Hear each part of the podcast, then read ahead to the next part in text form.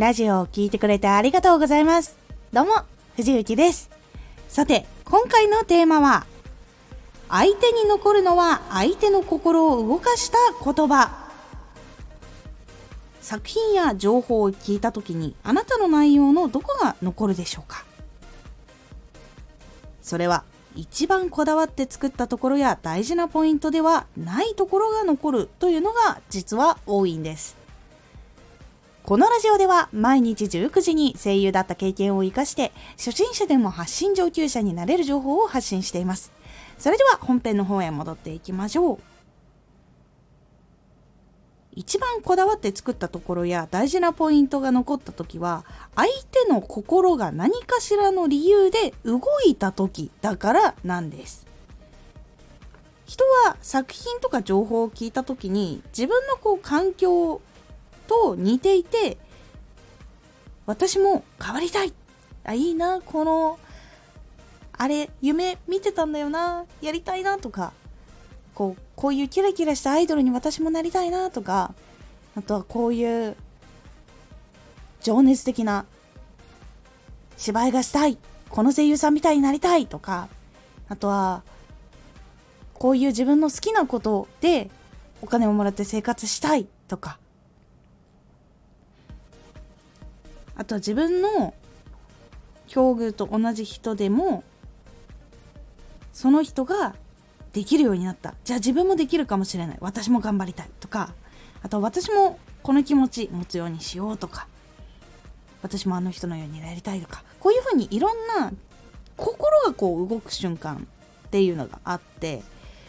しかも強く思った気持ちに結構結びつくことが多いのでそこによって記憶に残る。でしかも結構その定期的に思い出したりするくらい強い気持ちだと長く残るっていうのになっていきます。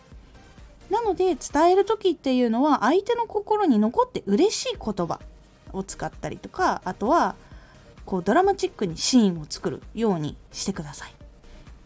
辛いこととか否定ばかりでは相手の心の中に残るのは難しい。でこれ正しいことだけも実は残らないんですよ。なんかこう教科書を右から左にこう流したような感じになってしまったりするのでこう自分が本当に体験してこういう気持ちを持っててでこれで行動してこれはうまくいかなかったけどこれのおかげでうまくなったとかそういうふうに自分のできなかった時とか大変な時とかも一緒に混ぜて伝えたりすることでよりドラマチックになったりとかもしくはその人が親近感を持ちやすいその体験のポイントにつながったりとかするので伝えたいことに関するエピソードっていうのを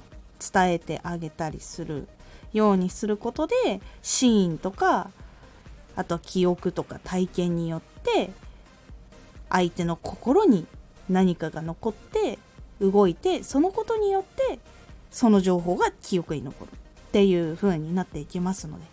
ぜひ届ける時は相手の心が動く言葉とか体験とか共感するものっていうのを含めて伝えるようにしてみてください。今回のおすすめラジオ伝える時は相手の疑問を予想して内容を作ろう何かを伝える時これを伝える時ってどういう疑問を持ってるかなとかどういう悩みを持ってるかなっていうことを予想して伝えるようにすることでいろんなことが良くなっていくよっていうお話をしております。このラジオでは毎日19時に声優だった経験を活かして初心者でも発信上級者になれる情報を発信していますのでフォローしてお待ちください。毎週2回火曜日と土曜日に藤雪から本気で発信するあなたに送る上級者の思考の仕方やビジネス知識などマッチョなプレミアムラジオを公開しています。有益な内容をしっかり発信するあなただからこそしっかり必要としている人に届けてほしい。毎週2回火曜日と土曜日、ぜひお聴きください。ツイッターもやってます。ツイッターでは活動している中で気がついたことや役に立ったことをお伝えしています。ぜひこちらもチェックしてみてね。コメントやレター、いつもありがとうございます。では、また